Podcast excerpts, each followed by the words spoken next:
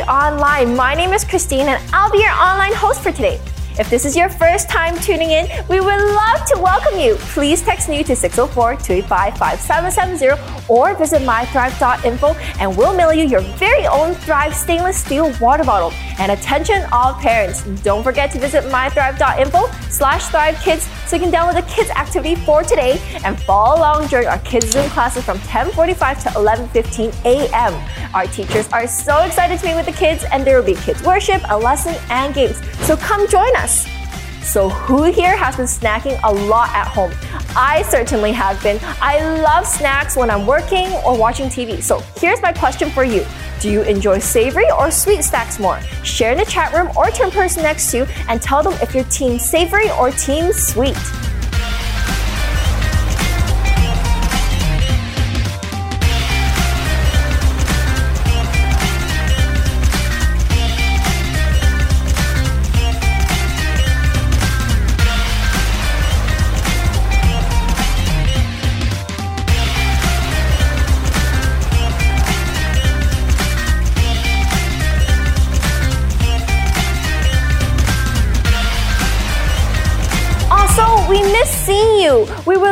See you tuning into Thrive Church Online. So take a selfie of yourself tuning into Thrive Church Online and post it on all of your social media platforms. And be sure to tag us at hashtag Thrive Church Online. All right, everyone, I'm so excited for today's message. So let's buckle up and let's get to it.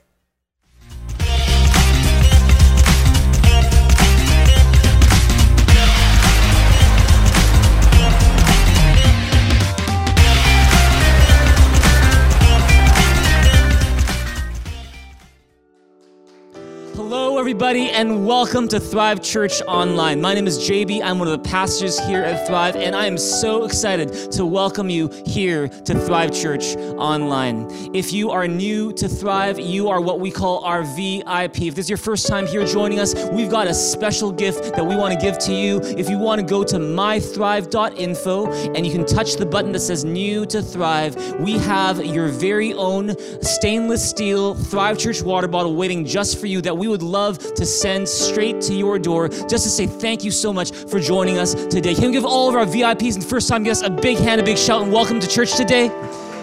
So great to have you here.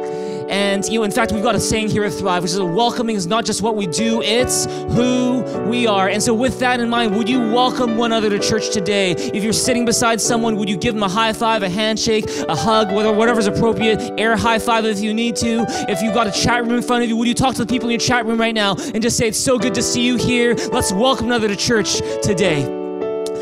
You guys are a beautiful church inside and out. It is always such a joy to meet together, and we are so glad to have you here today at Thrive Church Online. Before we get into the message today, I just want to say it was such a joy to spend time with those of you who came to meet the pastors last Sunday. It was so great to see new faces here at Thrive that we've never had a chance to meet before.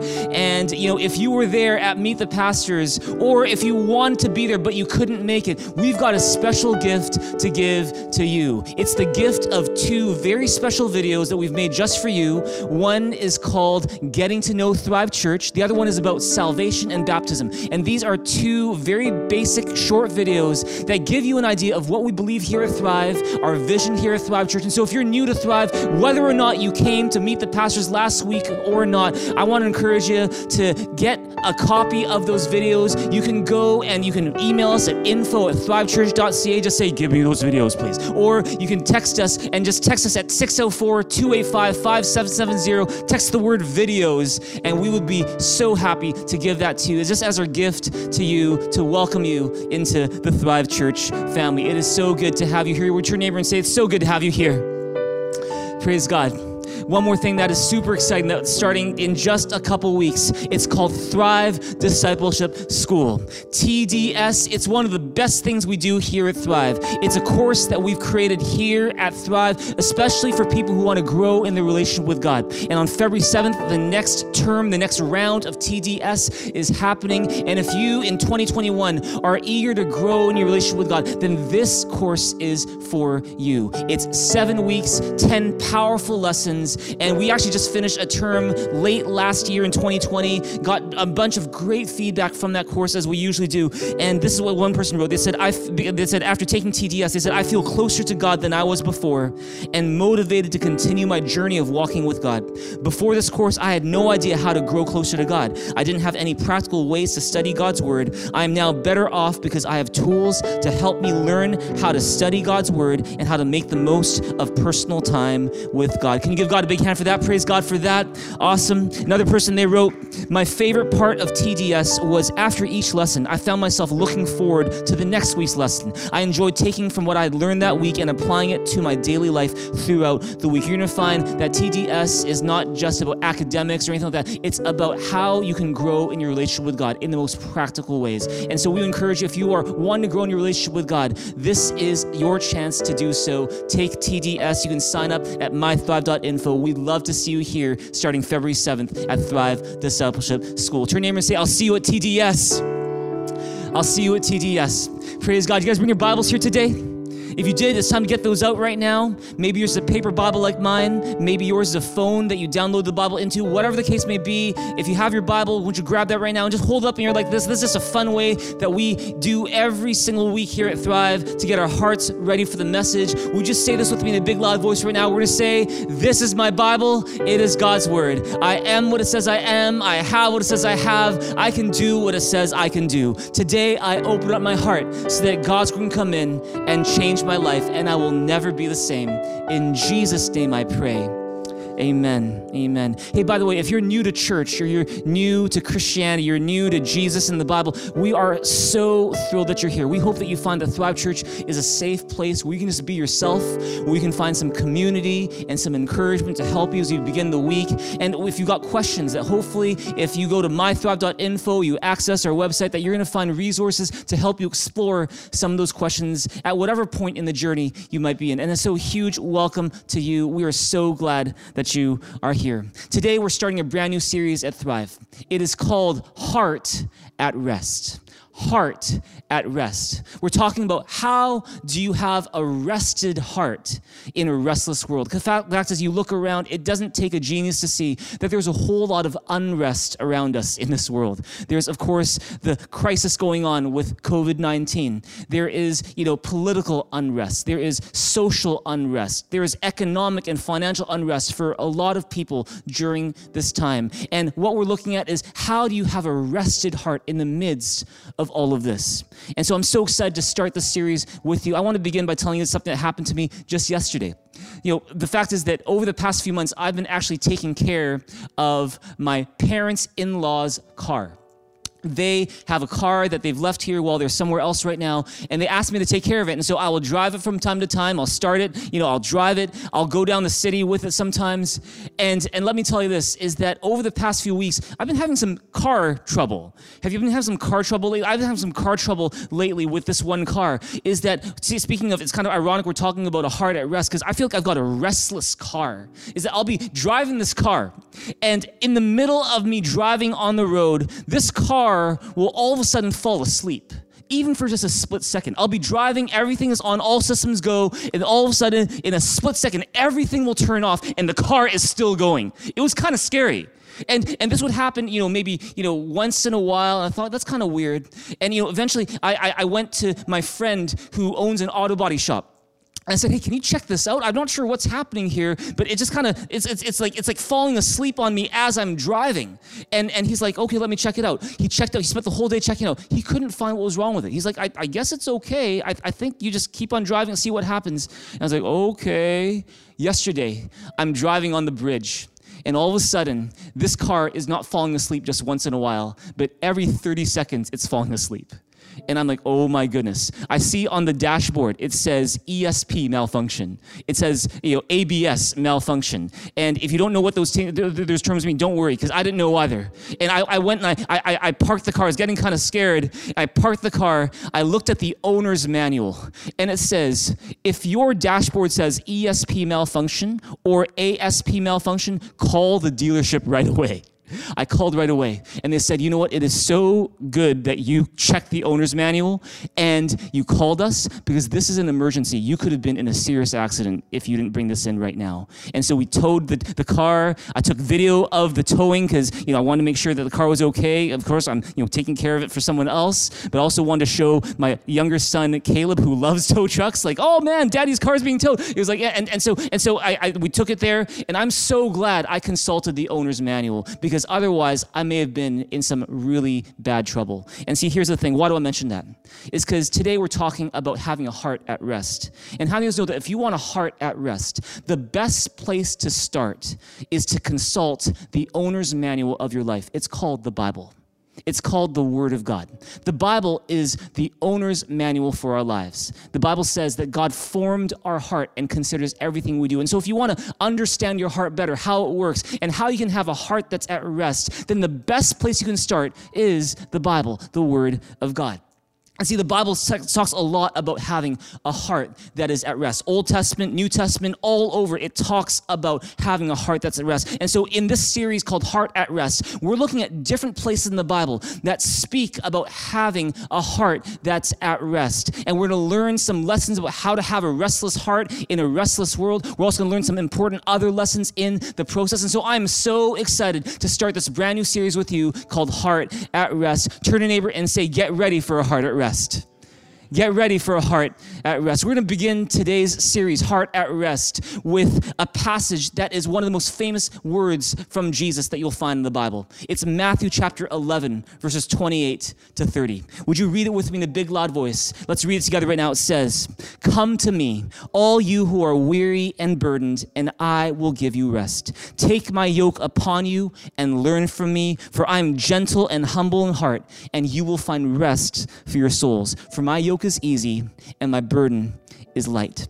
See, today, the message I'm here to share with you is called Finding Rest for Your Soul. See, these are Jesus' most famous words among them. And in fact, you'll find that these words are plastered on billboards, they're plastered on people's walls. You know, there, some people may find it as the, the, the, background of your phone or your computer. Come to me, all you who are weary and, and, and burdened, and I will give you rest. Uh, these are famous words from Jesus.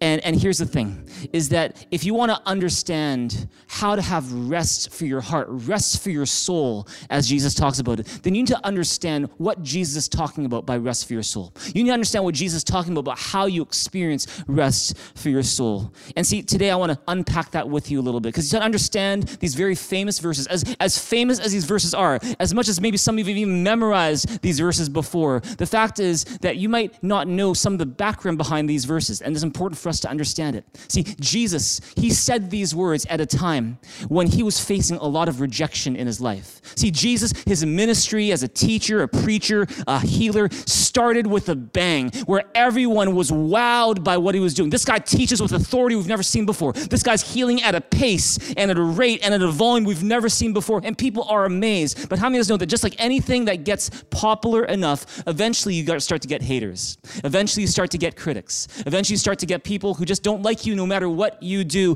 And all of a sudden, Jesus is starting to experience some rejection. And see, in Jesus' case, there are people, people he even knows well, that are starting to turn away from him. There's a guy called John the Baptist who is Jesus' cousin. He's a minister himself. He's at one time Jesus' biggest cheerleader. And if you read Matthew 11, just a little bit before these verses that we read today, you're going to see that even John is starting to doubt Jesus. He's like, is this really the guy? Is this the guy that I've been talking about? Is this really the guy who's for real? You know, other people are starting to turn from Jesus, saying, you know, I, I don't like the stuff he's doing. I don't like the stuff he's saying. You know, this guy's demon possessed. In some cases, entire towns were starting to turn away from Jesus. You know, Jesus, he performed most of his miracles in places like Chorazin, Bethsaida, Capernaum, these different towns. And all these towns were saying, Get away from us. We don't want anything to do with you. We don't believe in you. And see, Jesus, he's experiencing some major rejection during this time. And so if you've been rejected in any kind of way, then guess what? Jesus totally understands how you feel. And just goes to show that, you know, with Jesus, you can live a perfect life and do it all right, and still you won't be able to please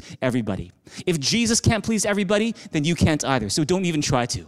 The fact is, we want to live for the one and only, and we want to live for an audience of one, and we want to do that because that's where there's peace. If you believe that, say amen.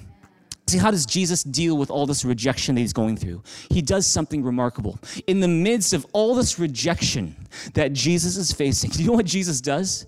Jesus gives thanks. Jesus gives thanks. Look at Matthew chapter 11, verse 25. It says, At that time, Jesus said, I praise you, Father, Lord of heaven and earth because you have hidden these things from the wise and learned and revealed them to little children. See, in a time when Jesus was experiencing loss, rejection, disappointment, Jesus didn't focus on everything that was wrong, he focused on what was right. Jesus didn't focus on who he lost, he focused on who was left. Jesus didn't focus on who has, has gone, he's focused on who he's still got. He was focusing on the good. Like what we say here at Thrive, choosing an attitude of gratitude. No one did that better than Jesus. And if you're here in this place, here's a lesson for you today. If you're dealing with some rejection, some disappointment today, here's a lesson for us from Jesus' life. When dealing with rejection, when dealing with disappointment, focus on the good and choose an attitude of gratitude. Amen. An attitude of gratitude will keep you afloat when your circumstances make you want to sink. An attitude of gratitude will keep you persevering and keeping going, not giving up, even when you feel otherwise like doing so. It's about choosing the attitude of gratitude. Matthew 11, 25, 26 read it with me one, time, one more time. It says, At that time, Jesus said, I praise you, Father, Lord of heaven and earth, because you have hidden these things from the wise and learned and revealed them to little children. Yes, Father, for this was your good pleasure. What's Jesus talking about? See, what let me begin by here's what Jesus is not saying. See, he's saying, I praise you, Father, Lord of heaven and earth, because you've hidden these things from the wise and learned, and you revealed them to little children. What is Jesus saying? He's not saying that in order to follow him and believe in him, you need to be dumb and stupid, you know, naive like a child, you know, so, you know, like so, so, so gullible and, and, and kind of dumb that like a little child that you don't know anything, you just believe. That's not what Jesus is talking about. You don't need to check your brains at the door before you follow Jesus. In fact, Jesus says, love you, love Lord God with all your heart, your soul, your your mind and your strength. Following Jesus is going to require the best of all of you. Amen. And see, Jesus is not saying, oh, you can, you, if you want to follow me, you need to be a dumb person to do so. He's not saying that. What Jesus is saying is this He's saying that God is pleased to reveal himself not to people who see themselves as so wise and learned, but God is pleased to reveal himself to people who have a humble attitude toward God who, like little children, are not afraid to admit that they need God. That's what Jesus means by you reveal yourself to little children. You know, one thing about kids is that kids are not afraid to express their need for their parents. Do you find that? You know, especially when they're really young. We know that really well right now. Pastor Charlie and I, man, we're not getting a whole lot of sleep right now because at any hour of the night, we will hear our little two year old Caleb saying at, at, the top of his lungs at 3 a.m., 4 in the morning, Mama, Mama, come. Mama. And if she and, and if mommy doesn't wake up in, in time, he'll say, Dada. I'm, I'm, I'm second choice, right? I, I, Pastor Charles first choice. Dada, come. And then when I go in, and, and uh, I'll go in, and, and he'll be, Where's Mama? And, and that, that's the thing is that kids are not afraid to admit their need for their parents. And see, that, that's the thing is that Jesus is saying that if you want to understand God, if you want God to reveal things to you, if you want to know the rest that God makes available, it's about you relinquishing your assumption that you are so wise and learned and humbling yourself like a child and realize that you need God. Would you turn to him and say, I need God? I need God. See, that's a theme you're going to find all across the Bible is that God opposes the proud, but he gives grace to the humble. And, and in fact, you're going to find that, you know, I, I like to say this is that pride repels, humility attracts. Pride repels, humility attracts. That goes for our relationships with people. You know, when you when you know someone who seems kind of arrogant, kind of boastful, kind of full of himself, that that has this repulsive effect, right? You, you're like, eh, you, don't, you don't want to get close to someone like that. But when someone is humble, when they're not afraid to admit when they're wrong, when they're not afraid to admit and acknowledge their weaknesses, when they're transparent, when they're real, there's an attractive quality about that. But you know, that doesn't just go for your relationships with people. That goes especially for your relationship with God. Say, God opposes the proud, but he gives grace to the humble. That's why Jesus says, I praise you, Father, Lord of heaven and earth, because you have hidden these things from the so called wise and learned, and you revealed them to little children. God opposes the proud, but gives grace to the humble. You know, January 20, is uh, you know the day of the presidential uh, inauguration in the U.S.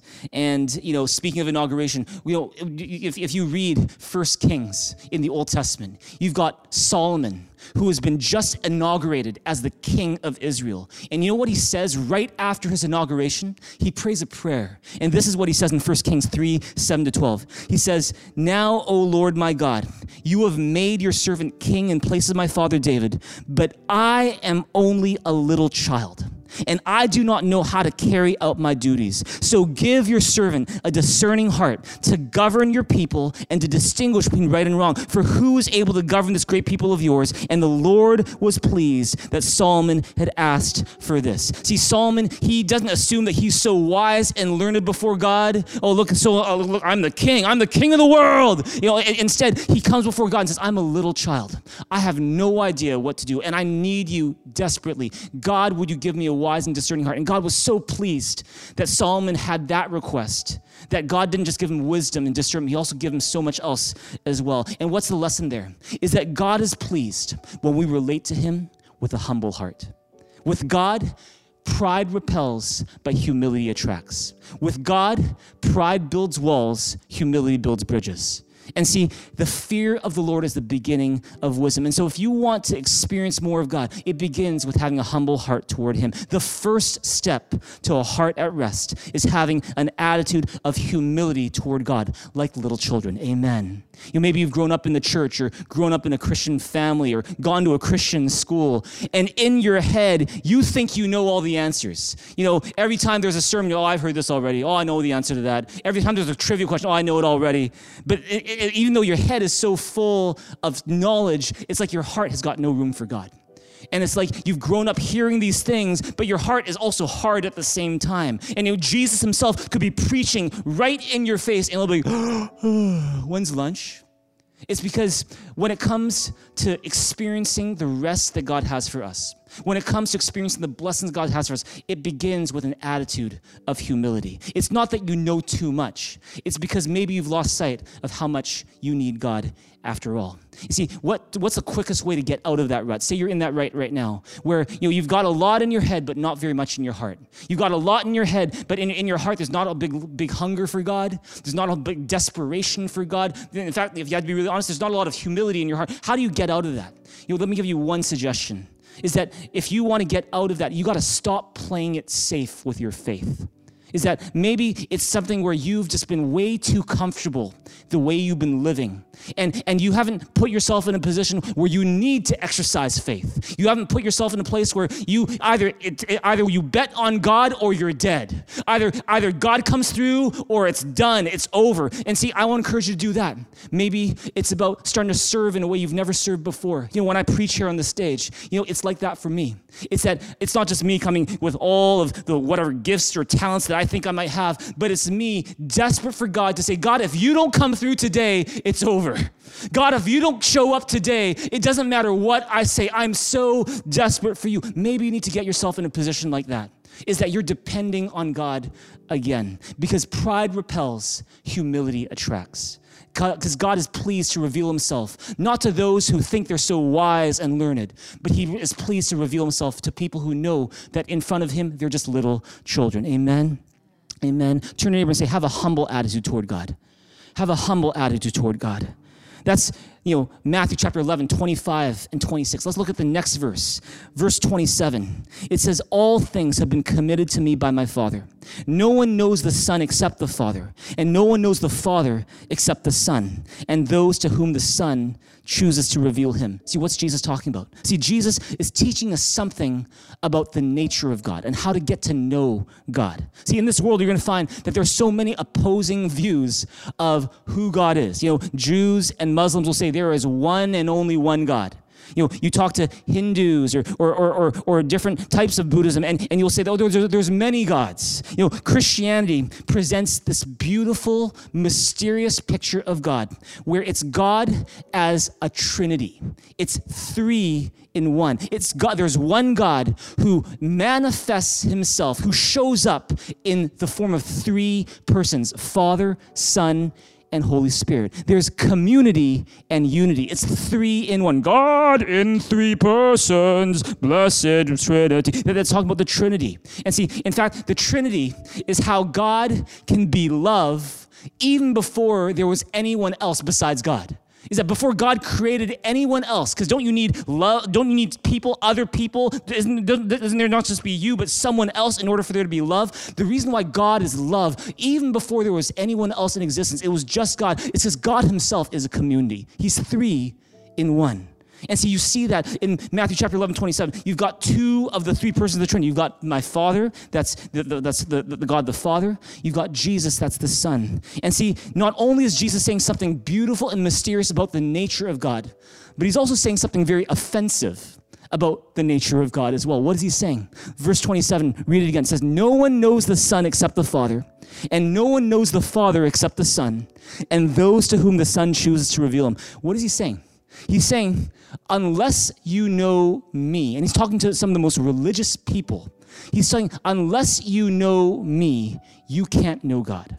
He's talking to people who all their lives have spent their, their lives reading scripture, praying, and he's saying, hey, that doesn't mean anything unless you know me. And you're like, man, isn't that so exclusive? No wonder Christians are so bigoted and narrow minded and exclusive in their thinking. Let me tell you this before you start kind of harping on Christians for being so exclusive, you got, I, I, I, gotta, I, gotta gotta say this to you is that every perspective on religion is going to have an element of being exclusive. Do you know that?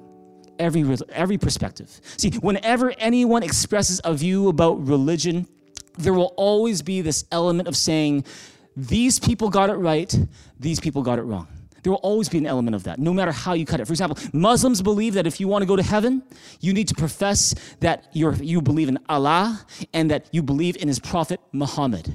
And if you don't, there's no way you're going to heaven. That is exclusive, right? Jews, they believe that there is one God, Yahweh. It's certainly not Allah. And so, and, and so it's another thing. That's exclusive as well. Buddhism says that we are right, Hindus are wrong. In fact, Buddhism began as a response to Hinduism, and that's being exclusive. Atheists say there is no God, and there's nothing more than this physical, material world. And so all of you who believe there's a God, all of you are wrong. And so the atheist position basically excludes about 90 95% of the entire world. You know, and you got agnostics who say, you know, all of you are so wrong to think that you're so right because, you know, no one can be confident about any of these things. And so the agnostic is being exclusive as well. They're saying, you know, you, you, none of you can really be right. And then, and then, and if, if you try to be an inclusivist and you say, well, you know, everyone is right. You know, one plus one is two, one plus one is five, one plus one is seven. Doesn't matter how contradictory those views. Oh, you're all right. Well, not only are you being very contradictory, but you're also being exclusive exclusive. You know why?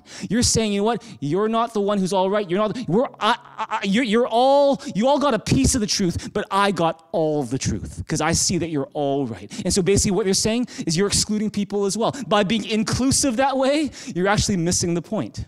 And in fact, that's how the Baha'i faith started. It's all, oh, it, it's all about those. It's every, everyone is right. Everyone is right. And, and so, but in, so, in saying that, they're basically saying everyone is wrong except for them. And see, so, so with every perspective on religion, there's going to be this element of, of exclusivity, no matter how you cut it. And so if everyone's got their own take and everyone claims to be right, how do you know who's right? Well, to me, when, when I was exploring issues of faith, when I was wrestling with issues of faith, when I was questioning certain things, and I was studying different religions, you know, I was studying different philosophies, one thing that was a real clincher for me, something that really helped me, that started to direct me in the direction of Jesus, was that when you look at all the different people who've ever said anything about God, whoever started a movement, started a faith, started a philosophy, started a religion, all of them, all of them, they would say a bunch of things about, about God, about life, about death, about the afterlife, and then they would die. You never saw them again, except for one Jesus Christ. Jesus, he not only said a bunch of things about God, a bunch of things about life and death and what happens after we die, not only did he die, but he rose again. And, and so it's almost like if you're going to believe anyone, why don't you believe the one who's not dead anymore? That was the, the thought that came in my mind was exploring issues of faith. And see, it's with all those things in mind, the need to be humble before God, the, that's verse 25, 26, the need to realize that Jesus is our way to God, that's verse 27. It's with these things in mind that Jesus gives us these most famous words in verse 28. Come to me, all you who are weary and burdened, and I will give you rest. Those you who are weary and burdened from all these different takes on religion and you don't know what to think, I will give you rest. Those of you who are weary and burdened because an uncertain future, I will give you rest. Those of you who are weary and burdened because you're grieving someone you love, I will give you rest. He says to everyone who is restless, everyone who lacks rest, everyone who is weary, who's got a heavy burden that they're carrying today, he makes the invitation to every single person and says, Come to me, all you who are weary and burdened, and I will give you rest. And there's a lesson here for you. You can write it down today. Is that if you want a heart at rest. Don't wait for God to come to you. You go to God. Don't wait for God to come to you. In fact, God has already come to you. He's already taken so many steps to get to you. Before you took a single step to God, God took a thousand steps toward you by sending Jesus Christ for you. All he asks you now is you take a step toward him. James chapter 4 verse 8 says, "Come near to God, and he will come near to you. Wash your hands, you sinners. Purify your hearts, you double-minded. Grieve, mourn, and wail. Change your laughter into mourning and your joy to gloom. Humble yourselves before the Lord, and he will lift you up." In other words, you know what he's saying? Because before I used to read these verses and go, oh, that's kind of depressing. But you know what James is saying? He's saying you can come to God without pretending. You don't have to pretend to laugh, pretend to be happy. It's okay if you're not okay. You can come to God just the way you are. You can come to God with your hopelessness. You can come to God with your grief. You can come to God with your confusion. You can come to God with your, your with your depression. You can come to God with your, your, your, your loss. You can do that because God loves you just the way you are. Amen? You might need to wear a mask these days to protect yourself and protect others, but you don't need to wear a mask when you come before God to somehow protect God from the real stuff that's going on in your life. God loves you the way that you are so you can bring your burdens to Him. Amen. You can bring your burdens of sin to Him. You can confess them to Him. You can bring your burdens of grief to Him. You can bring your burdens of you know pain and depression to Him. You know, I remember the first time I learned just how freeing it is to come to Jesus with my burden. And it was sometimes there, there's even people who talk about your come to Jesus moment, and they say it not in terms of you know of, of faith, but they kind of just kind of in a, in a mocking kind of way. Oh, that was your come to Jesus. Moment. Let me tell you, this is one of my come to Jesus moments, where I was in I was in grade twelve, and at the time, I was the president of our high school's student council. And, and, and, and I was working with our student council in, this, in, in our final year of high school to create this kick-off barbecue event. We're going to kick off the, the whole brand new year at our high school. We're going to welcome all these new students to come in. And it was going to be this huge event. You had hundreds of students coming in. And, and, and we had this huge event. It was on a weekend. I remember it was on school property. And we worked so hard to make the event happen. When the event started, everything seemed to be going well. It was like, like people were having fun. Music was going. You know, you know people have got a slip and slide on the on, on the field. Just, everything was fun. Everything was good. But toward the end of the night, when the one of the teacher chaperones, he comes up to me and my friend, who's also on the student council, and he says, "You guys are in so much trouble." You guys are in such big trouble. And he used other words that I can't repeat here right now. And he said, You, how, like, how could you guys do this? And I was, like, I was like, What happened? He said, We found three of your students drinking alcohol on school, on school property. And, and that's reason for suspension or expulsion or worse. Not just them, but you guys as well. And, and I was like, oh my goodness, are you serious? And, and you know, at that point, you know, I was like, what are we gonna do? And so, and so we, my, my, my, my friend and I, you know, we, we get into the car and we don't know what to do. Luckily, my friend, he's a Christian. I'm a Christian at that time as well. And all he know how to do is to pray. We didn't know what else to do. And we just like in the middle of the night as we're driving, I think to church, because we had a church event after this. We're driving to church and we're giving our burdens to God. And you know, I'd grown up in church thinking I was so wise and learned, you know, that I knew every answer and all that stuff. And and it was and it was one of those things where, um, you know, I, I, used to hear this song in Sunday school, uh, which is "I cast all my cares upon you." I lay all of my burden down at your feet. And, uh, you know, I, would always hear that song. Be, my, my arms would be folded. I'm, I'm like, what, what is this? But on that day, as I'm riding in the car with my friend, all of a sudden I realized, you know what? I have no have no idea how we're gonna get get through this. And so we start praying to God, and actually we start singing that song. So I cast all my cares upon you. I lay all of my burdens down at your feet. And anytime that I don't know just what to do, I will cast all my cares upon you. And, and it was one of those things where you might be, oh, JB, it's no big deal. That's just high school, man. But I, I can tell you this is that in the middle of that car, God used that moment in a really powerful way. Where me and my friend Chris, we're, we're in the car, and I can feel God's presence in a way that I'd never felt it before. And it was one of those things where, like, I used to, I, I used to frown on that song. I used to fold my arms to that song, but I'm now I'm using that song to cast my cares upon God. And praise God, I can't tell you the whole story about how things unfolded. Uh, we weren't expelled. We were people weren't suspended, but rather we see we saw God do some pretty cool things. But the whole lesson that I learned on that particular night was that it is amazing when you have Jesus that you can give your burdens to. Because when you give your burdens to Jesus, He doesn't just take your burden, but He gives you something in return. You know what He gives you? He gives you His peace.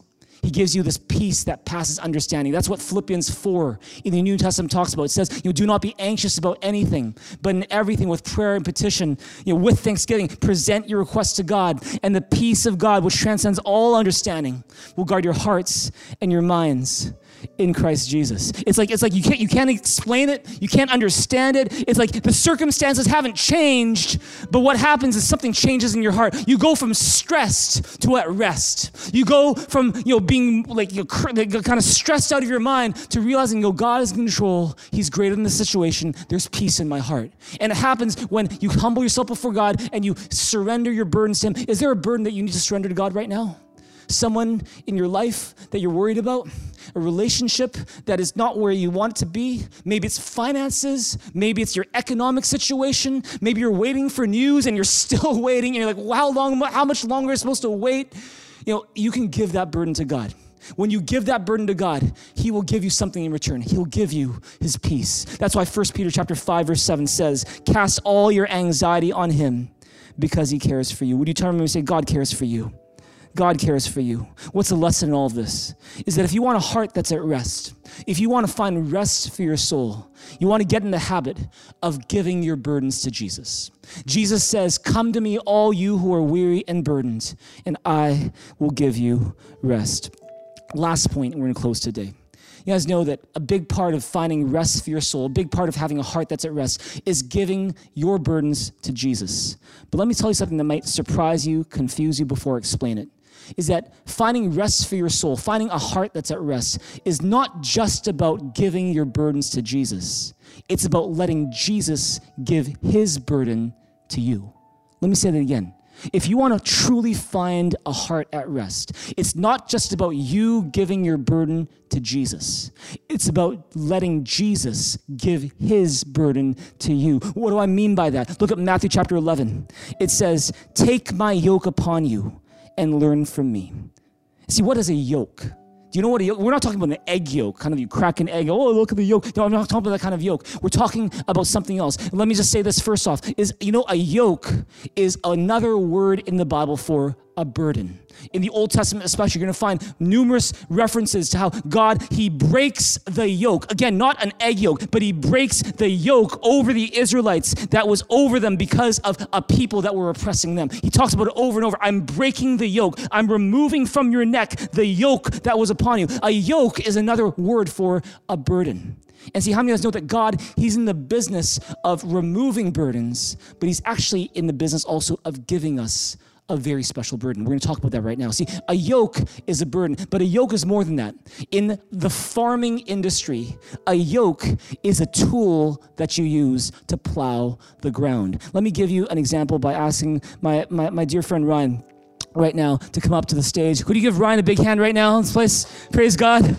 Praise God. All right. So I, am going to do this. Is you know I, I, use this hockey stick for a lot of different things, but I'm going to use this today as a yoke because we don't we're not farmers. We don't have a yoke, uh, a real yoke to use. So we're going to use this hockey stick here. I'm going to pretend that that Ryan and I we are oxen. All right? All right? And uh, we're a pair of oxen that are supposed to plow the ground together, and this is our yoke. Notice that, you know, Ryan, he, he's even muzzled right now. He's, he's like muzzled like an oxen. The, the Bible says don't do that, but we're gonna, he's gonna wear a mask anyways. Uh, and so here we go. We're gonna, we're gonna put this yoke on us right now, okay? Okay?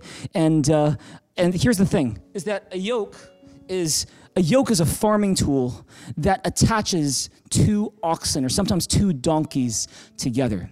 And there's usually a lead oxen. And there's an oxen that leads, there's an oxen that follows. And together they are bound by this yoke, such that one can't go in one direction without the other one's cooperation. One can't go in one place without the other one following. And so that's what a yoke is. And so that's why sometimes the Bible says, you know, be careful who you yoke yourself to. Be careful not to get codependent on someone who's going in a different direction as you. That's what the Bible warns against. But it does say you want to yoke yourself to Jesus. Now pretend this. Pretend this, because Jesus says, "Take my yoke upon you." I want to pretend that that that that that uh, Ryan is an oxen. Uh, Ryan, can you give you your best oxen uh, noise right now? A little bit louder, please. That's a, that's an oxen right now. But I, I, want you to pretend that, that, that Ryan is not just an oxen, but I want to pretend that he's also the lead oxen of this pair. I want you to pretend that, that, that this is Jesus right now. I'm JB, and this is Jesus, all right? All right, you guys ready? And this is what happens.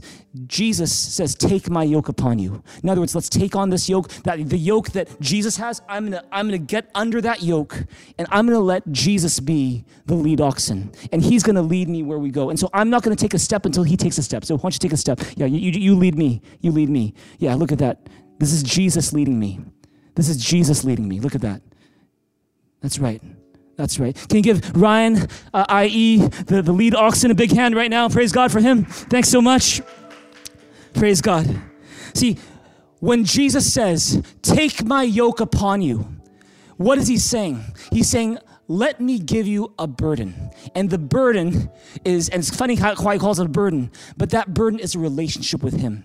Where no longer are you in the lead role, where you're calling the shots and you're telling people where to go, but now you're following Jesus and you are in relationship with Jesus such that wherever you go, Jesus is right by your side.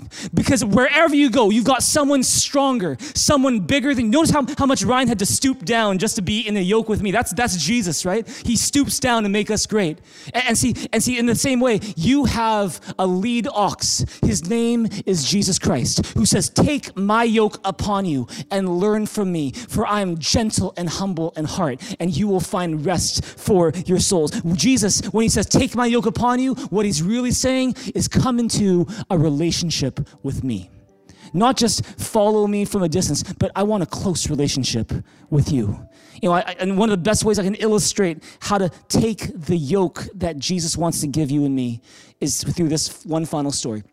Is that um, I can remember this happened a while back. Is that um, uh, my family and I were in our car. It's a 2005 Honda Odyssey. I still drive it to this day. It's a, it's a minivan, and uh, it's a snowy day, and we're trying to go up this big hill. It's like a mountain. We're, trying to go up this big hill, and I'm a little worried because I'm like, I'm like, like this car does not do well in snow. And, and so we're going up this hill, and about a third of the way up the hill, everything stops. We're going up the third of the mountain, everything stops, and we're like, oh my goodness, we're not going forward anymore. We're, we're kind of stuck. The wheels are spinning. We're slipping back a little bit. There's a cliff right beside us, and we're like, oh my goodness, this is a little scary. And we tried to do everything we could to go up that hill ourselves. You know, we, some of us got in the back, uh, uh, behind the car, we started to push, didn't, didn't do anything. You know, some of us oh, maybe we got too much weight, let's take off some of the weight, and it didn't do anything. Oh, maybe we got not enough weight, let's put on more weight. Let, let, didn't do anything. And, and we have people who are coming down the mountain, like hikers coming down the mountain. They're saying, uh, Are you guys okay? Do you need help? We're like, uh, I, I, I think we're kind of stuck. They're like, uh, Let me ask, ask you, does your car have four wheel drive? Like, uh, no. Does it have all wheel drive? Uh, no. What, what kind of car do you have? Oh, it's, uh, it's, it's, it's front wheel drive. They're like, you got to go back down this mountain, man. There's no way you're going to come back up this thing. You're, you're stuck. You got to go back down. And you know, we, we and so there's nothing we could do in our own power to get up this mountain. Nothing. And so we go back down. Like I, I reverse back down. like I'm like, oh my goodness! Like there's a cliff here. We're going down. Like, it was kind of dangerous. We're going down this hill, this mountain, And at the bottom of the mountain, we meet this cab, this taxi tra- cab driver. He says, "Hey, do you guys need help going up?" We're like, "Yeah, can you get us up there?" He's like, "Hop in my car, hop in my vehicle, and I'll take you guys up." And so we all we, we all hop in his car. I, I get into the passenger seat, and this guy, he, he, he, I think his name is Doug. Like Doug, he, he, he, he takes us in his car, which has all-wheel drive, not front wheel not rear wheel, not even four wheel drive, but he has all wheel drive. It's not the best looking car, but man, it had power to go up all the way to the top of that mountain. And I was sitting in the passenger seat going, man, this is so easy. I feel so light right now. This is amazing. And uh, I hope my car is okay. But we got up to the top of the car, or top, top of the mountain. And, and, and why do I mention that? Why, why am I telling you a story about a time, a day when JB couldn't get it up? I'm talking about the car. Why, why is that? It's because, believe it or not, Believe it or not, this story is a lot about what Jesus did for us when he said, Take my yoke upon you. He's saying, You know what? You want to ascend to where God is? There's no way you're going to get there on your own power. If I think that I can get to God on my own power, by my own merit, then either two, one of two things is happening. Either my view of God is way too big, one way too small, or my view of myself is way too big. But the fact is, the Bible says no matter what you do, no matter how good you think you are, we will never be as good as God. We can never, on our own power, get to God on our own. There's nothing that we can do to get there. And if we try, we're just going to be stuck. But the fact is, because God loved us, He said, You know what? Because I don't want to be apart from you, because I don't want to be apart from you now, I don't want to be apart from you from, for, for eternity, because I love you, because I want a relationship with you, then I'm going to do something so you can get up here. I'm going to come down in the form of Jesus Christ, God's Son. And Jesus would ascend the hill. He would ascend the hill called Calvary and die on the cross for our sins. And not only would he do that, he was to take my yoke upon you and learn from me. Jesus, he, he died on the cross for our sins. And then he rose again from the grave to show that Jesus is no ordinary man. He is who he always claimed to be. And what the scriptures always said he would be is that he is the Son of God. And Jesus, because he is, he's got power that we don't have to ascend the mountain of the Lord. And because of Jesus Christ and His power, not because of me and my power, but because Jesus allowed me to take on His yoke and be in relationship with Him, and I trust His power to get me up there, I can get up to where God is because Jesus came down to where I am. Oh, come on, give God a big hand, a big shout to this place right now. And because of that, because of that, that's why we have forgiveness. Because of that, that's why we have hope, not just for now or tomorrow, but for eternity. It's because when we were disqualified from being with God, God's made a way for us to be with Him. He sent Jesus Christ and said, Take my yoke upon you and learn from me, for I'm gentle and humble in heart, and you will find rest for your souls. For my yoke is easy and my burden is light. You know, in Judaism, they, they say certain sects of Judaism will say that there's 613 laws that you need to obey. That's a heavy burden. Can you imagine that? Every day you're thinking about 613 different rules you need to obey. That's a heavy burden. You know, in Islam, there are these five pillars that you need to obey. And, you know, one day you're going to be judged based on how well you obeyed. That's a heavy burden. You know, Jehovah Witnesses, they've got, you know, a quota where they go door to door uh, because they want to meet a certain quota so that somehow God will look at them and go, okay, uh, you did enough. You can come and meet me here that's a heavy burden. You know, Buddhism is talking about how we're constantly working through the cycle of suffering and trying to detach ourselves from the world. And if you can finally detach yourself enough, enough completely such that you never have any more desires, then you, you've, you've been enlightened and you've reached nirvana. But if you have even just a speck of desire left in your life, if you, if you, if you have even just a speck of sin, then you are reincarnated into something else. That is a heavy burden. And see, let me tell you today, let me tell you that when you don't know where you're going to go after you die, that is a heavy burden. But because Jesus Christ didn't want us to be so restless and heavy, because he wanted us to have rest for our soul, a heart at rest, he says, Take my yoke upon you. And that's what he did. His yoke is easy. Jesus' yoke is light. And if you want a heart at rest, it's about those two things. Is come to Jesus humbly like a little child and give him your burden. But don't stop there. After you give him your burden, let Jesus give you his burden, which is a relationship with him where he's in the driver's seat, where we're following his lead. We're going where he wants us to go. And in so doing, you find a heart more and more that's at rest. Have you received something today in this place, church? Would you have got a big hand, a big shout in this place together right now? Praise God. Turn to your neighbor and say, You can have a heart at rest. You can have a heart at rest. There might be a storm going on all around you right now, but your heart can be at rest when you come to Jesus. And we're going to do that right now. I'm going to encourage you right now is to not worry about your neighbor who's with you or people in the chat room what they're writing. This is just between you and God right now. I want you to focus on this and make this your moment right now. Don't miss this moment. Don't be so wise and learned. Come like a be, be like a little child right now, just like me. Just be a little child before God. And we're going to do two things today. Maybe you've never done this before, but I encourage you just to do this and just do it with an open heart, an open mind, a humble heart. The first thing Jesus says and these are two things that Jesus talks about when it comes to having a heart at rest, finding rest for your soul. Number one, he says, Come to me, all you who are weary and burdened. And uh, I want to invite you to do just that right now. So I want you to take a moment, take a minute right now. We're not going to take a whole lot of time, but we're just going to even a minute right now where you can bring your burden to God. You can come to God and bring your burden, even in the quietness of this moment right now, as the music is playing. We just do that right. Don't worry about your neighbor. It doesn't concern them. Don't waste this moment just focusing on them. Focus on God. Because I, He's got an invitation He's making to you, which is to say, Come to me, all you who are weary and burdened, and I will give you rest. Is there a burden you need to give God today? Even right now, you can, in your own words, just start talking to God and say, God, I give you that burden. Maybe there's some sins you need to confess to God. Praise God. When we confess our sins, He's faithful and just and will forgive us our sins and cleanse us of all unrighteousness. So you can give that to God and say, God, I confess that. I confess my lust. I confess my lack of self control. I confess my envy and my jealousy towards someone. I, inf- I, confess my hatred towards someone. I confess, you know, my, my bitterness. I confess my complaining attitude. You can just come before God and just confess those things. Confess them. Give that burden to God. Maybe maybe it's not a sin you need to confess. Maybe it's another burden. Maybe you know maybe it's a gr- it's maybe it's grief in your life right now. Maybe you're suffering some loss right now. You say, God, I give you everything right now. I give you everything that happened. I give you how I'm feeling right now. I give you you know the the little hope that I'm feeling right now the lack of it right now, I give that to you. Just come to God just as you are. Come to God just as you are because He loves you. Would you start doing that right now? Don't even wait for me to stop talking. Would you start talking to God right now?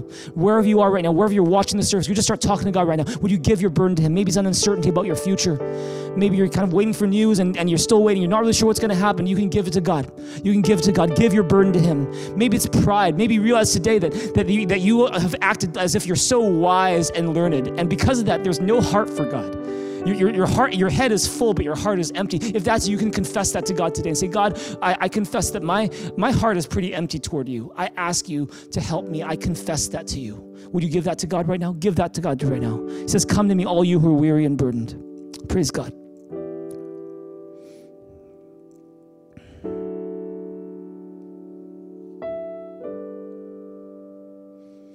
Philippians 4 6 to 7 says, Do not be anxious about anything but in everything, by prayer and petition with thanksgiving, present your requests to God. And the peace of God, which transcends all understanding, will guard your hearts and your minds in Christ Jesus. Father, you know everything about us. You're the one, the Bible says, who formed our heart, and you consider everything we do. And so you know the intricate details of the lives of every single person who's watching the service right now. And though I don't know the, the details of their lives, you do. And I pray for them today that as we present our burdens to you, we thank you that we can do that. We thank you that you're not a God who requires us to pretend, or requires us to wear a mask, or requires us to be someone we're not. But you love us just the way we are, so much so that you're willing to receive even the darkest, hardest parts of our lives. So we thank you so much for that. We give you our burdens. We give you our questions. We give you our doubts. We give you our frustrations. We give you our grief. We give you uh, whatever it is, our sins, we give to you. We confess them before you right now. And we say, Thank you so much that you are the God who bears our burden. Not only did you bear the burden of sin for us at the cross, not only did you conquer the burden of death when you rose again, but even more, you are also faithful to help us with whatever burden we're going through right now. If you conquered the mountain of sin, the mountain of death, how will you not help us to conquer whatever other mountain we're dealing today? So we thank you today. Thank you that nothing is impossible for you. And because Jesus Christ died on the cross for our sins and he rose again from the grave, the best is yet to come. In Jesus' name we pray. Amen. Would you give God a big hand, a big shout in this place together right now? Amen. Amen. One more thing we're going to do is that we're going to do the second thing that Jesus says. Jesus says, Take my yoke upon you. That's an invitation to a relationship with Him. And if you've never opened up your heart to receive Jesus Christ into your life, you've never invited Jesus to come into your life, you've never invited Him to forgive you of your sins and to invite Him into your life, then I want to give you an opportunity to do that right now. And inviting Jesus into your life is as simple as praying a prayer. It doesn't matter as much the words that you say, as much as the attitude of your heart, coming to God with a humble heart. But we're going to give you a prayer that you can pray just to give, just, just to guide you and to put some parameters around what we're doing right now.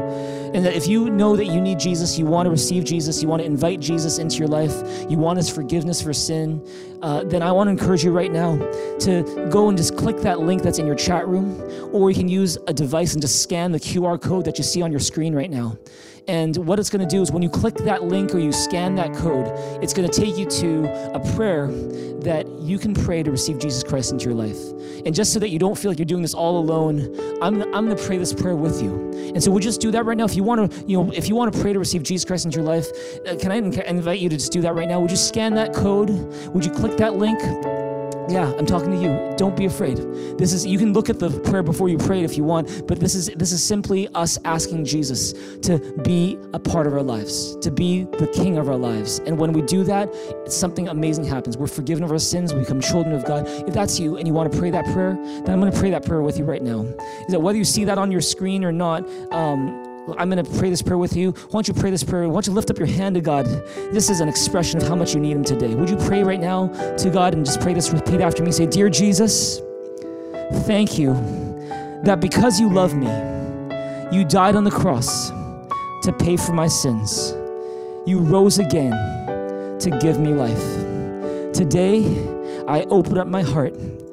I ask you, please forgive me of my sins and fill me with your Holy Spirit. I place my trust not in what I do, but in what you've done for me. In Jesus' name I pray. Amen. Amen. If you're wondering what amen means, it simply means I agree. And if you prayed that prayer and you meant that from your heart, praise God. What that means is that you are a child of God. You are forgiven of your sins. You are a citizen of heaven. You have hope for eternity, and the best is yet to come. So, a huge congratulations to those of you who prayed that prayer just now. In fact, we got a special gift to give you to just say congratulations on that. Uh, it's nothing really spiritual. It's just a, it's a, it's a coffee mug that looks a little bit like this. It's even got a little gift card to Starbucks Starbucks that you can use just to uh, say congratulations on the special one. But that, on top of that, we also got a couple gifts on top of that, resources to help you in this journey with God that you're on uh, as you start this relationship with Jesus. So big congratulations to you. If you want that gift, click the link that's in your chat room right now, or just go down to the end of that prayer that you saw that you prayed, and just you know follow the steps there. Another thing is this: if you're interested in getting baptized, baptism is just the next natural step after receiving Jesus into your life. Baptism is you simply saying, "I am a sinner who needs a Savior. His name is Jesus. I believe that. That's you getting baptized. We dunk you in water. Really simple, really joyful, happy day. If that's you, and you want to do that, you go to mythrive.info and uh, you can sign up for baptism and learn more about what that is. Uh, you can go to mythrive.info for that. One more thing before I ask the, the band to come and lead us in a song is we're going to give our tithes and our offerings. Those of you who call Thrive Church your home church, you just believe in the work that God is doing here. It's time to give our faithful tithes, our generous offerings. Know that when we seek God's kingdom first, He adds what? He adds everything we need. And so, because of Jesus and all that He's done, because it's all about Him, let's Let's give to his kingdom. Let's invest in what he's doing, knowing that not only does he add everything we need, but he builds his church through us as well. For the glory of God, for the hope of people, let's do that right now. Let's give our very best to God. Let's sing the song at the same time.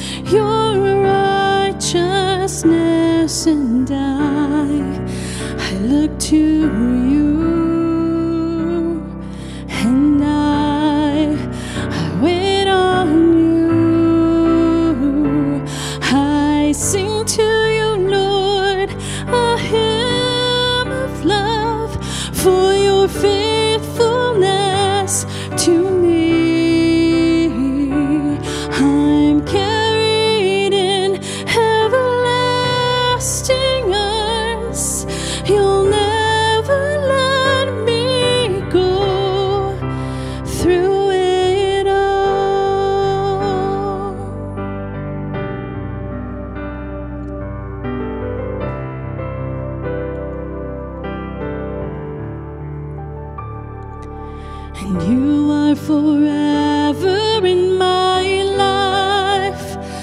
You see.